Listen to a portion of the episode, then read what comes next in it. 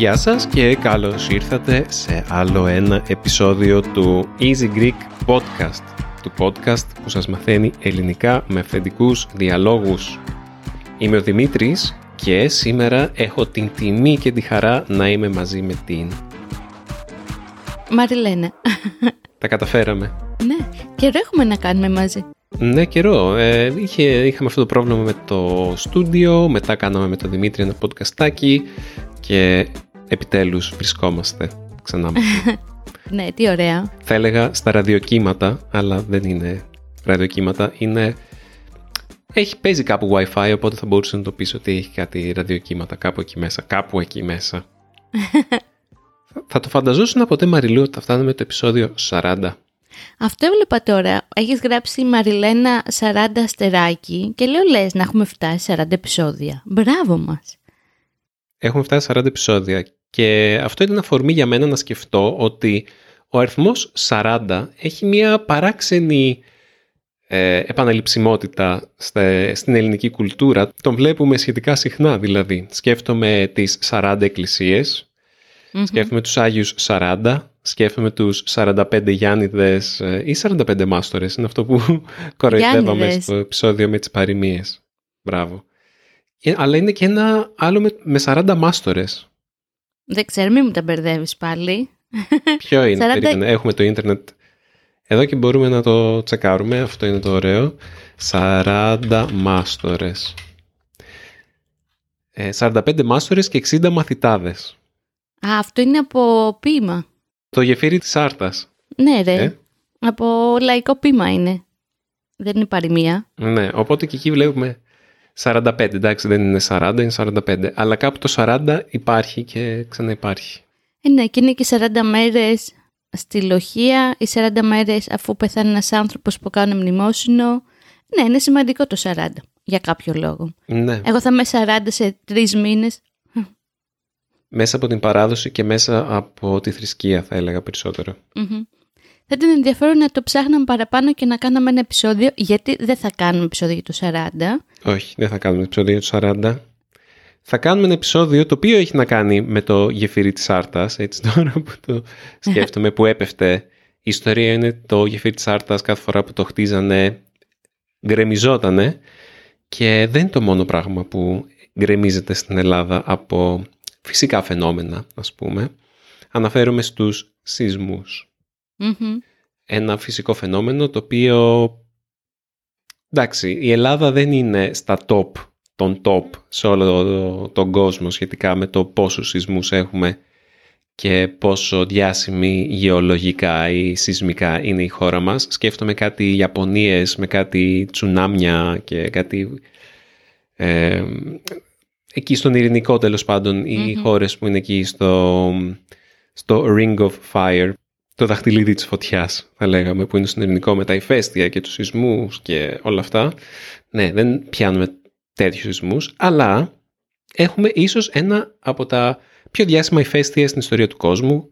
Αναφέρουμε φυσικά στο ηφαίστειο της Σαντορίνης και αυτό το ηφαίστειο κατάφερε και εξάλληψε διάφορους πολιτισμούς στην αρχαιότητα. Οπότε δεν είμαστε και αμεληταίοι. Τίποτα τυχαίοι. Αμεληταία ποσότητα, ακριβώς. Αλλά πριν μιλήσουμε για τους σεισμούς, θα ήθελα να παίξουμε ένα απόσπασμα, μάλλον όχι ένα απόσπασμα, ολόκληρο το μήνυμα από μία ακροάτριά μας, την Κέιτι, που μας έστειλε ένα ηχητικό μήνυμα για να σας ακούσουμε, Κέιτι. Γεια σας, Δημήτρη και Μαριλένα. Με λένε Κέιτι και ζω στην Αμερική, στη μικρή και ομόρφη πολιτεία Βερμόντ. Ε, ξεκίνησα να μαθαίνω ελληνικά εδώ και τέσσερα χρόνια και απολαμβάνω πολύ τα βίντεο και τα podcast του Easy Greek. Το 2017 έβγαινα με κάποιον ελληνικής καταγωγής, αλλά δεν μιλούσε ελληνικά και ποτέ δεν είχε ταξιδέψει στην Ελλάδα. Οπότε είπα να πάμε για τα γενέθλιά του και ήθελα να μάθω λίγα ελληνικά πριν πήγαμε. Πήγαμε το 2019, οπότε είχα σπουδάσει για 1,5 χρόνο, αλλά δεν είχα την αυτοπεποίθηση να πω περισσότερο από ευχαριστώ καθώς ήμασταν στην Ελλάδα. Όμως περάσαμε πολύ καλά. Ε, μου έκανε πρόταση γάμου στη Σαντορίνη και πλησιάζει τώρα η πρώτη μας επέτειος. Οπότε η Ελλάδα έχει πολύ ιδιαίτερη σημασία για μας και ελπίζουμε να ξαναπάμε σύντομα. Έμαθα πως αγαπάω τη γλώσσα και συνεχίζω να τη μαθαίνω και ήθελα να σας πω ευχαριστώ για όλα τα υπέροχα βίντεο και podcast σας που μου είχαν βοηθήσει να μάθω. Να είστε καλά! Ευχαριστούμε πολύ Κέιτι. Ε, ορκίζομαι, δεν είχα ακούσει το μήνυμά σου πριν το παίξουμε τώρα, οπότε το ότι σου έκανε πρόταση γάμου ο άντρας σου στην Σαντορίνη και αναφέρομαι πριν το εφέσιο της Σαντορίνης είναι μια ωραία έτσι, σύμπτωση, αν και εγώ δεν πιστεύω στις συμπτώσεις. Όλα γίνονται όχι για κάποιο λόγο, αλλά εμπεριέχονται σε μια ροή του σύμπαντος τέλος πάντων. Έτσι θα είμαι λίγο πιο χύπης, ίσως να το ξέρετε, ίσως να το έχετε καταλάβει. Αλλά ναι, μου αρέσει κάτι τέτοιες συμπτώσεις. Πώς το λένε, οι συμπτώσεις ε, είναι ο τρόπος του σύμπαντος να λέει ναι. Οπότε, oh. λέγοντας αυτό, μας είπε ναι το σύμπαν μέσα από το μήνυμά σου για το, για το θέμα της εβδομάδας. Σε ευχαριστούμε πολύ για το μήνυμά σου, Κέιτι. Τι ωραία, να είστε καλά. Πολύ ωραίο μήνυμα. Ευχαριστούμε πάρα πολύ, παιδιά, που μας στέλνετε. Μπαίνετε στον κόπο και μας στέλνετε. Είναι πολύ όμορφο. Ευχαριστούμε, Κέιτι. Αυτό. Ε, μας αρέσει πολύ να λαμβάνουμε μηνύματά σας και θα τα παίξουμε σίγουρα αν μας στείλετε και θα τα σχολιάσουμε όπως κάναμε τώρα. Λοιπόν, Μαριλού, να πούμε αρχικά με ποια αφορμή αυτό θέλεις να πεις; Ναι. Για ποιο λόγο έτσι το έχουμε έντονο και πρόσφατο το θέμα με τους σεισμούς; Για πες. αφού άδραξες τη σκυτάλη, τρέξε κιόλας. Πες μας. OK. Okay. Λοιπόν, πριν κάποιες μέρες, νομίζω έχουν περάσει γύρω στις 20 μέρες πια, έκανε ένα πολύ μεγάλο σεισμό στην Κρήτη και μάλιστα το επίκεντρο του σεισμού ήταν στο διπλανό χωριό από το χωριό της μαμάς μου.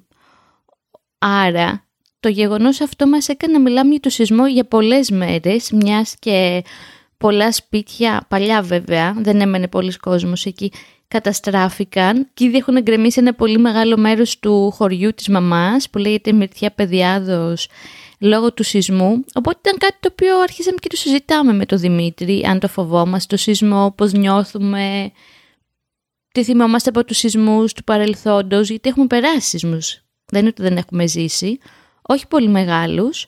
Οπότε ναι, η αφορμή ήταν ο σεισμός που έγινε στην Κρήτη που ήταν 5,8, αρκετά μεγάλος, με 5 χιλιόμετρα εστιακό βάθος, δηλαδή σχεδόν στην επιφάνεια της γης ήταν ο σεισμός. Δύσκολο, πολύ. Όσοι το βιώσαν είπαν ότι ήταν ό,τι πιο τρομακτικό έχουν ζήσει στη ζωή τους. Εσύ τι θυμάσαι από το σεισμό που έκανε το 1999. Νομίζω είναι ο πιο μεγάλος που έχουμε ζήσει μέχρι τώρα, ε. Ναι, σε απόλυτους αριθμούς δεν είναι ιδιαίτερα μεγάλος. Ήταν 5,9 ρίχτερ ο διάσημος σεισμός. Ε, πότε ήταν, δεν θυμάμαι την ακριβή ημερομηνία, ήταν 7, 7 ή 6 Σεπτεμβρίου; 7. 7 Σεπτεμβρίου του 1999. Ήταν περίπου 3 ώρα το μεσημέρι, θυμάμαι να κοιτάζω το ρολόι. Δεν σταμάτησαν τα ρολόγια όπως ε, στη Χειροσύμα, εντάξει. Αλλά θα μπορούσαν έτσι όπως έχει χαραχτεί το σχήμα του ρολογιού στο μυαλό μου ε, ήμασταν έτοιμοι να φάμε με την μάνα μου, είχε φτιάξει σαλάτα και δεν θυμάμαι ακριβώς. Και θυμάμαι τι σερβιρε εκείνη τη στιγμή τη σαλάτα, δεν θυμάμαι τι μαγείρευε εκείνη τη στιγμή. Και εγώ έπαιζα Nintendo 64, έπαιζα Mario Party και μια συγκεκριμένη πίστα, ένα συγκεκριμένο πίνακα στο Mario Party. Ξαφνικά αρχίζουν και κουνιούνται όλα. Ε, οι τείχοι αρχίζουν να τρίζουν. Ε, το ταβάνι αρχίζει να τρίζει ανοίγουν ντουλάπια, πέφτουν πράγματα, σπάνε ποτήρια, σπάνε... Δηλαδή άκουγα πράγματα να πέφτουν από, τη, από τα υπνοδωμάτια και ήμουν στο σαλόνι, στο σαλόνι. Η μάνα μου να αρχίζει να ουρλιάζει και να, να μου λέει να κρυφτώ κάτω από το τραπέζι. Βέβαια εγώ δεν χρειαζόταν να μου το πει. Έτρεξα να κρυφτώ κάτω από το τραπέζι. Και ήμασταν και οι δύο κάτω από το τραπέζι και, και εγώ φώναζα και ήμουν σίγουρος ότι θα πεθάνω εκείνη τη στιγμή. Δηλαδή, ε, άκουγα τα πάντα να τρίζουν και λέω εντάξει, το σπίτι αυτή τη στιγμή θα καταρρεύσει. Και αυτό ήταν, πάει, τελείωσε. Έζησα 10 χρονάκια, καλά τα πήγα, θα μπορούσα και καλύτερα. ε, κράτησε πολύ αυτό. Ε, δεν θυμάμαι πόσο είχε διαρκήσει, διαρκέσει ο σεισμός, που νομίζω σε απόλυτα νούμερα δεν ήταν και, ένα, δεν ήταν και ένας ιδιαίτερα μακρύς σε διάρκεια σεισμός, αλλά ήταν ο πρώτος μου. Και θυμάμαι ότι μετά για πολλές μέρες, για εβδομάδες, ήταν το μόνο πράγμα για το οποίο συζητάγαμε. Ήταν ένας πολύ μεγάλος σεισμός για την Αθήνα σχετικά, γιατί δεν έχουμε ζήσει τόσο μεγάλο σεισμούς, εγώ τουλάχιστον. Υπήρχε ένα μεγάλο... Είχαν πεθάνει άνθρωποι στη βόρειο-δυτική Αττική, όπου ήταν πιο κοντά στο επίκεντρο του σεισμού που ήταν η Πάρνηθα. Ε, είχε καταρρεύσει ένα εργοστάσιο, αν θυμάμαι καλά, και τα σχολεία είχαν ε, αργήσει να ανοίξουν εκείνη τη χρονιά, γιατί έπρεπε όλα να ελεγχθούν ότι ήταν ε, ασφαλή από άποψη σταθερότητας. Οπότε θυμάμαι ότι όλα τα κτίρια ελέγχονταν και βάφονταν είτε με, έναν, με, ένα, με ένα πράσινο χ ή ένα κίτρινο ή ένα κόκκινο χ. Το θυμάσαι και εσύ φαντάζομαι αυτό. Ε, βέβαια. Ακόμα και τώρα το κάνουν αυτό. Ναι. Το... Και για να ελεγχθούν όλα τα σχολεία είχαν πει «ΟΚ, δεν θα ανοίξουμε 11 Σεπτεμβρίου» που ήταν τέσσερις μέρες μετά από την ημερομηνία του σεισμού, αλλά τέλη Οκτωβρίου, ε, αρχές Οκτωβρίου. Ναι. Ε, και φυσικά ε, όλοι μας ε, ήμασταν χαρούμενοι, αλλά υπήρχε πάντα και αυτό το «ΟΚ, αυτός ήταν ένας σεισμός, μπορεί να υπάρξει ε, ένας νέος, πιο δυνατός σεισμός, γιατί δεν ξέρουμε ποτέ όταν γίνεται ένας μεγάλος σεισμός, άμα είναι ο προσεισμός ή ο κύριος σεισμός. Άμα είναι ο προσεισμός δεν το ξέρεις παρά μόνο άμα γίνει ένας νέος μεγαλύτερος. Οπότε ήταν κάποιες εβδομάδες που ζούσαμε στο φόβο. Και θυμάμαι παρόλα αυτά ότι είχαμε κοιμηθεί στο σπίτι μας ακόμα και από το πρώτο βράδυ, παρόλο που δεν ξέραμε άμα ήταν ασφαλές. Και θυμάμαι να κοιμάμαι με τη μάνα μου, επειδή φοβόμουν τόσο πολύ. Αλλά ταυτόχρονα ήταν μια έτσι ανάμνηση στωική που είχα. Θυμάμαι να, να λέω στον εαυτό μου, οκ, δεν μπορείς να κάνεις τίποτα γι' αυτό, δεν έχει νόημα να ανησυχείς. Ό,τι να γίνει θα γίνει. Και κάπως αυτή η σκέψη του ό,τι είναι να γίνει θα γίνει με ηρέμησε γιατί συνειδητοποίησα ότι όσο και να ανησυχούσα δεν θα άλλαζε τίποτα. Ε, για κάποια χρόνια είχα μετά φοβία με τους σεισμούς, ε, μου δημιούργησε ένα τραύμα, αλλά τώρα με τα χρόνια μου έχει ψηλοπεράσει αυτό, ίσως επειδή δεν έχει ξανασυμβεί ένας. Δεν έχω εγώ ζήσει έναν τόσο μεγάλο σεισμό. Αλλά έχουν υπάρξει άλλοι σεισμοί στην Ελλάδα και μεγάλοι. Και ένας από αυτούς ήταν στην ε, Κρήτη, mm-hmm. τόσο πρόσφατος. Πες μας εσύ Μαριλού, τι θυμάσαι. Θα σου πω, και στην Κόρινθο πέρυσι το καλοκαίρι, καλά έχω τεράστια φοβία με τους σεισμούς παιδιά, γιατί στο σπίτι που μένουμε πια με το Δημήτρη, το οποίο είναι όπως αν έχετε ακούσει το podcast σπίτι σάντουιτς, δηλαδή είναι το σπίτι που χτίσανε οι γονείς μου, ε, το χτίσανε αμέσως μετά το σεισμό, έξι μήνες, το οποίο στο σπίτι έχει το καλό ότι είναι αντισυσμικό. Αυτό σημαίνει όμως ότι κουνιέται πάρα πολύ. Πάρα πολύ. Δηλαδή εγώ το σεισμό της Κρήτης τον κατάλαβα. Το οποίο τώρα κανείς δεν με πιστεύει, το έλεγα και στο Δημήτρη, ότι για κάποια δευτερόλεπτα είπα «Όχι, κάνει σεισμό». Πολύ περίεργο. Ή μπορεί να κάνει στη Χαλκίδα τρία ρίχτερ και εγώ θα κουνηθώ. Έχω, έχω μάλλον καταπιεί σεισμόμετρο. Υπάρχει κάτι τέτοιο. Σεισμογράφο, δεν ξέρω τι. Ε, Σεισμογράφο, ναι. Ναι, είμαι πολύ ευαίσθητη. Αυτό δεν μου αρέσει καθόλου. Γιατί τους φοβάμαι πάρα πολύ τους σεισμούς. Η δική μου εμπειρία είναι η εξής. Εκείνη την ημέρα είχαμε πάει με την αδελφή μου και με τη μαμά και είχαμε αγοράσει μπλούζες με ροκ συγκροτήματα γιατί ήταν και ηλικία έτσι, μετεφηβεία, ε, από το μοναστηράκι και μόλις είχαμε φτάσει στο σπίτι, στο παλιό σπίτι που μέναμε, όπου το παλιό ήταν τέλειο γιατί ήταν χτισμένο πάνω σε βράχο. Οπότε αυτό ήταν πραγματικά αντισυσμικό. Δεν κουνιόταν πάρα πολύ, οπότε τον έζησε το σεισμό, αλλά όχι ακραία, όπως θα το ζούσε εδώ. Και γενικά εμένα μου άρεσε και μου αρέσει, αλλά ήταν λίγο πιο δύσκολο. Μου άρεσε να τεμπελιάζω, δηλαδή να πηγαίναμε στο σούπερ μάρκετ και να μην βοηθούσε να να βγάλουμε τα ψώνια από το αυτοκίνητο. Κάποιος άλλος το έκανε για μένα, συνήθως οι γονείς μου. τέλος πάντων δεν είμαι περήφανη γι' αυτό. Οπότε εκείνη την ημέρα άφησε την αδελφή μου και τη μαμά, σαν εικόνα το έχω, να βγάλουν τις rock blues από το αυτοκίνητο και εγώ έτρεξα να μπω στο σπίτι, να πιω νερό, δεν ξέρω εγώ τι, να πω τουαλέτα. Οπότε ο σεισμός με βρήκε εκείνη τη στιγμή μόνη μου μέσα στο σπίτι. Όχι στην τουαλέτα, ελπίζω. Όχι, δεν είχα προλάβει, ευτυχώς. Ε, ενώ η αδελφή μου και η μαμά ήταν στο δρόμο, οπότε τον καταλάβανε μεν, πιο εύκολα δε. Άλλο τώρα να είσαι έξω και άλλο να σε βρεις στο σπίτι. Ε, έπαθα σοκ. Σοκ. Δε, εμάς δεν πέσανε πράγματα, γιατί σου λέω ήταν σε, είναι σε καλή γειτονιά το παλιό το σπίτι.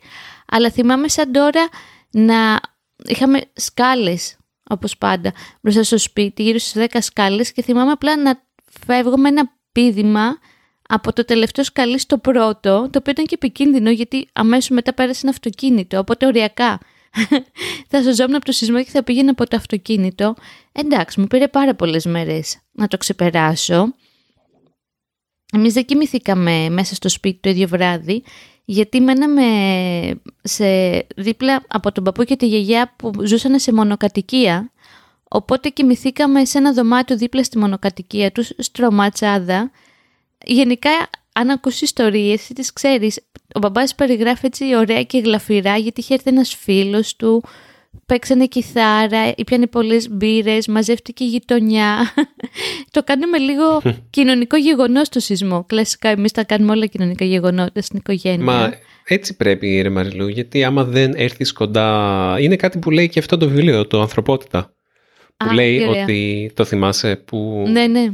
λέει ότι αντίθετα με αυτό που περιμένουμε, όταν γίνεται ένας, ε, μια φυσική καταστροφή, και κάπως υπάρχει μία κατάρρευση της κοινωνίας σε μεγάλα οι άνθρωποι δεν κοιτάζουν να καλύψουν ε, τα νότα τους και να σώσουν τον εαυτό τους. Αντίθετα, βοηθάνε ένας τον άλλον και δημιουργούν μια αίσθηση κοινότητας, ότι όλοι το περάσαμε αυτό μαζί, οπότε πρέπει να βοηθήσουμε ένας τον άλλον. Και σκέψω, Δημήτρη, μου έκανε εντύπωση, πριν λίγες μέρες ε, ήρθε επίσκεψη, το ξέρεις εσύ, ε, ένας φίλος μου από το σχολείο, που μέναμε στην γειτονιά εκείνη στον Πειραιά μαζί και θυμόταν εκείνη τη μέρα του σεισμού και θυμόταν ότι λέει «Α, τι θα κάνω να περάσει η ώρα, πάω λίγο στη Μαριλένα», κλασικά. Και θυμόταν ότι ήμασταν έξω στην αυλή της μονοκατοικίας με μπύρες και κιθάρες και τραγουδάγαμε, δηλαδή κάπως χανόταν ο κόσμος, αλλά είχαμε καταφέρει Δηλαδή μου κάνει εντύπωση ότι ένας άνθρωπος 20 χρόνια μετά ήρθε και μου είπε θυμάσαι εκείνη τη μέρα. Ωραία είχαμε περάσει τελικά. Να μας ελειπε το βύσινο, γιατί όπως είπε και ο Δημήτρης, το συγκεκριμένο σεισμό είχε πολλούς νεκρούς, είχε 170 άτομα. Το εργοστάσιο ήταν η Ρικομέξ. Είναι, είναι μια ναι. λέξη που μου έχει μείνει έτσι σαν εφιάλτης, γιατί βγάζει ανθρώπους μέσα από τα ερήπια. Τώρα που έχουμε και το μωρό Δημήτρη, φοβάμαι πολύ περισσότερο. Με φρικάρει δε σεισμού και να είμαι με το μωρό στο σπίτι. Εντάξει. Έχω προετοιμαστεί. Όσο μπορεί να προετοιμαστεί κάποιος. Έχω φτιάξει την περιβόητη τσάντα σεισμού και την έχω βάλει σε κέριο σημείο στην είσοδο του σπιτιού με νερό, γάλα, ε, πάμπες, κουβέρτα.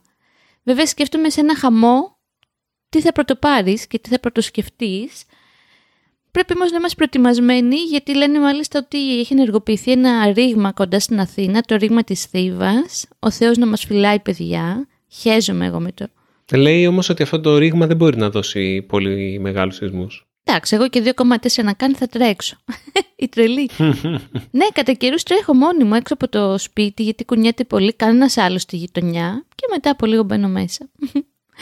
Εντάξει, δεν δε φημίζομαι και για την ψυχραιμία μου σαν άνθρωπος, αλλά είναι πολύ επιβλητικό αυτό το πράγμα με το σεισμό, ρε παιδί μου. Είναι... Καταλαβαίνω ότι δεν είσαι τίποτα, ότι η φύση, η γη έχει τον τελευταίο λόγο.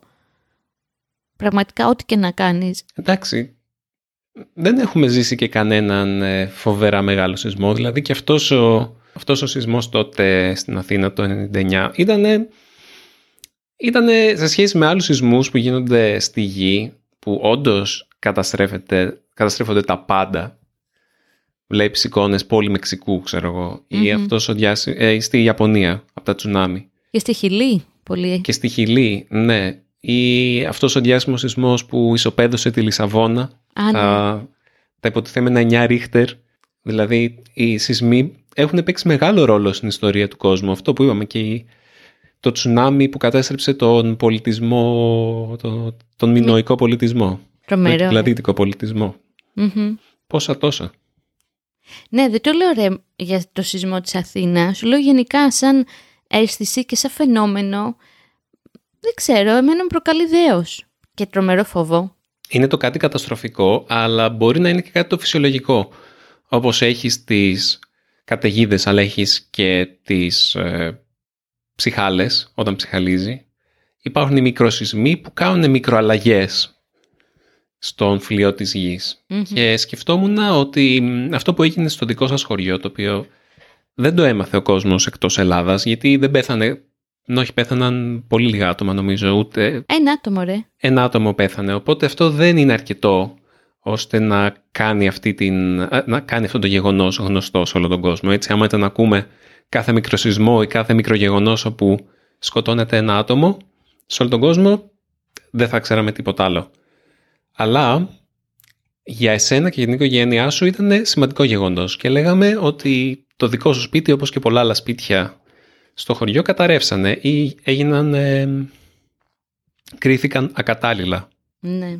Και μ, σκεφτόμουν αυτό ότι μ, ενώ ταυτόχρονα είναι πολύ λυπηρό γεγονός ότι αυτά τα σπίτια κατέρευσαν, είναι ένα φυσικό επακόλουθο. Τίποτα δεν διαρκεί για πάντα. Δηλαδή, για να υπάρξουν και αυτά τα σπίτια στο χωριό τώρα, πρέπει να έχουν καταρρεύσει πόσες γενιές σπιτιών. Και όχι μόνο στην, ε, αυτή την περιοχή, σε όλη την Ελλάδα, σε όλο τον κόσμο. Καταραίουν σπίτια συνέχεια, γιατί μέσα από την καταστροφή δημιουργείται το κάτι καινούριο. Ε, και αυτά τα καινούργια σπίτια που θα δημιουργηθούν και θα χτιστούν, κάποια στιγμή από κάποιον άλλο σεισμό στο μέλλον θα πέσουν και ούτω καθεξής. Και η ζωή συνεχίζεται. Τι παξίλο ρε.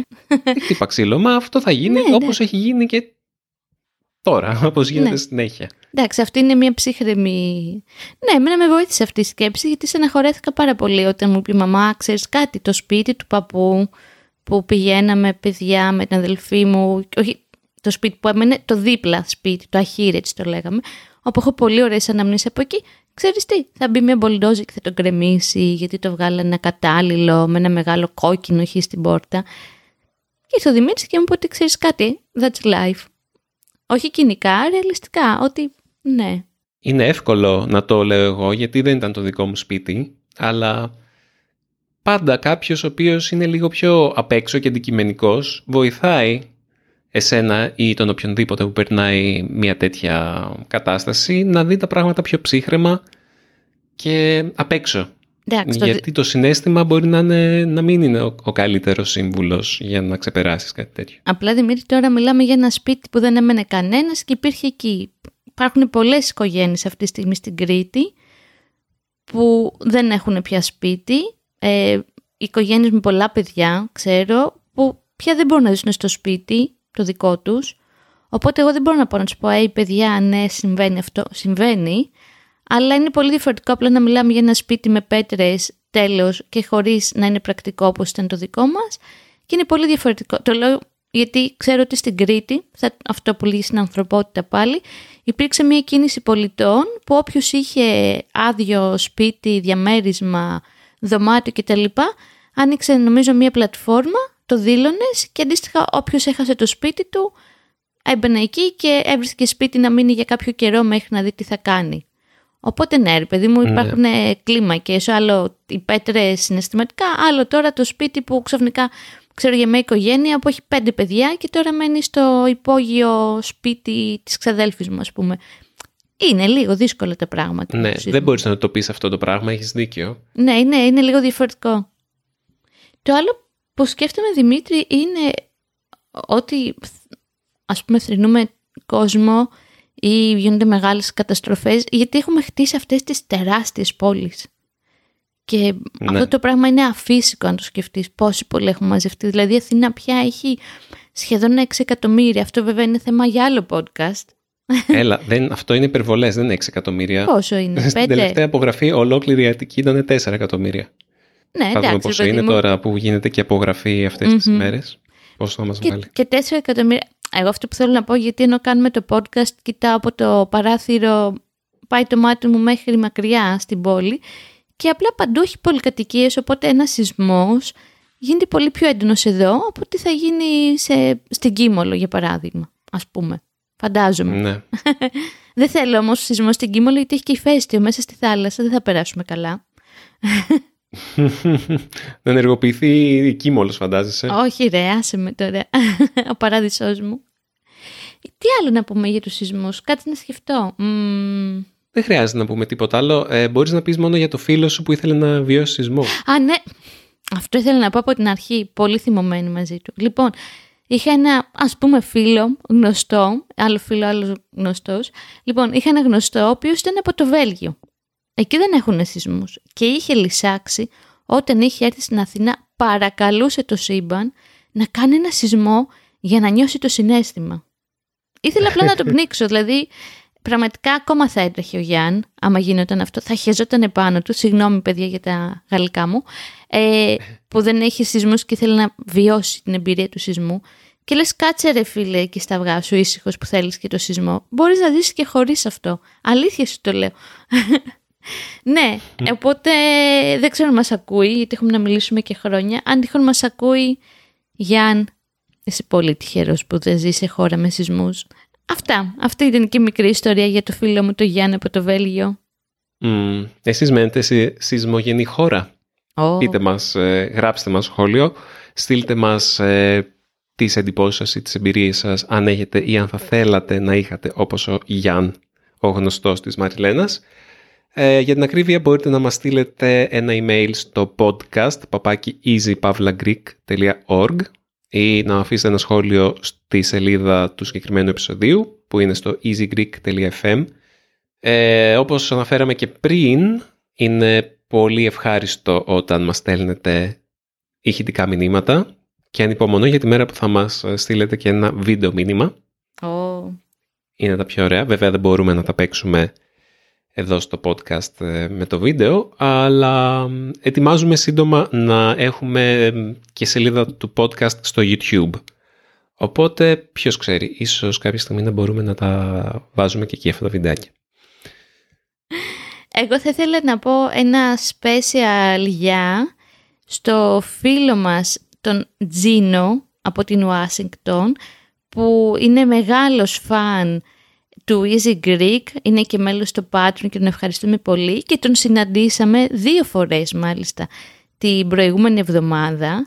Ενδέχεται λοιπόν να ακούει το podcast στο αεροπλάνο ενώ γυρνάει στην Αμερική, να του πούμε ένα γεια και με αυτό αφορμή ήθελα να σας πω, νομίζω το έχουμε αναφέρει, ότι μας αρέσει πάρα πολύ με τον Δημήτρη όταν ερχόσαστε στην Αθήνα. Και έτσι βλέπετε τα βίντεό μας και σας αρέσουν και, και να μην σας αρέσουν, ανοιχτοί είμαστε σε προτάσεις και θέλετε να μας συναντήσετε, μπορείτε να μας στείλετε ένα mail και με πολύ χαρά να πιούμε ένα καφέ, είτε στο κέντρο, είτε στη θάλασσα ή να πάμε σε ένα πάρκο να περπατήσουμε. Γενικά μας αρέσει να γνωρίζουμε κόσμο που, που ξέρει το Easy Greek, το χρειαζόμαστε αυτό έτσι το feedback και είστε πολύ ωραίοι άνθρωποι. Όσοι έχουμε γνωρίσει μέχρι τώρα είστε super και κάνουμε καλή παρέα. Αυτό λοιπόν είναι για μένα το αντίο μου σήμερα. Ένα λοιπόν special για στο φίλο μας τον Τζίνο και περιμένουμε να γνωρίσουμε και άλλους φίλους του Easy Greek από κοντά. Μπράβο Μαριλού. Λοιπόν παιδιά, ευχαριστούμε που ήσασταν μαζί μας. Μπορείτε, άμα ενδιαφέρεστε για την απομαγνητοφώνηση αυτού του επεισοδίου, να γίνετε μέλη μας στο Patreon και εκεί έχουμε διάφορα ωραία καλούδια για το podcast συγκεκριμένα. Μπείτε στο patreon.com κάθετος easygreek για να μάθετε περισσότερα. Αυτά από μένα. Τα λέμε πάρα πολύ σύντομα. Σας χαιρετώ και εγώ. Μας περιμένουν οι μελιτζάνες με μοσχαράκι, όχι για το Δημήτρη που είναι vegetarian, στο, στην κατσαρόλα, ζεστές ζεστές. Μας περιμένει και ένας μπέμπις που θα πεινάσει σε λίγο. Τα λέμε πολύ πολύ σύντομα. Φιλιά πολλά.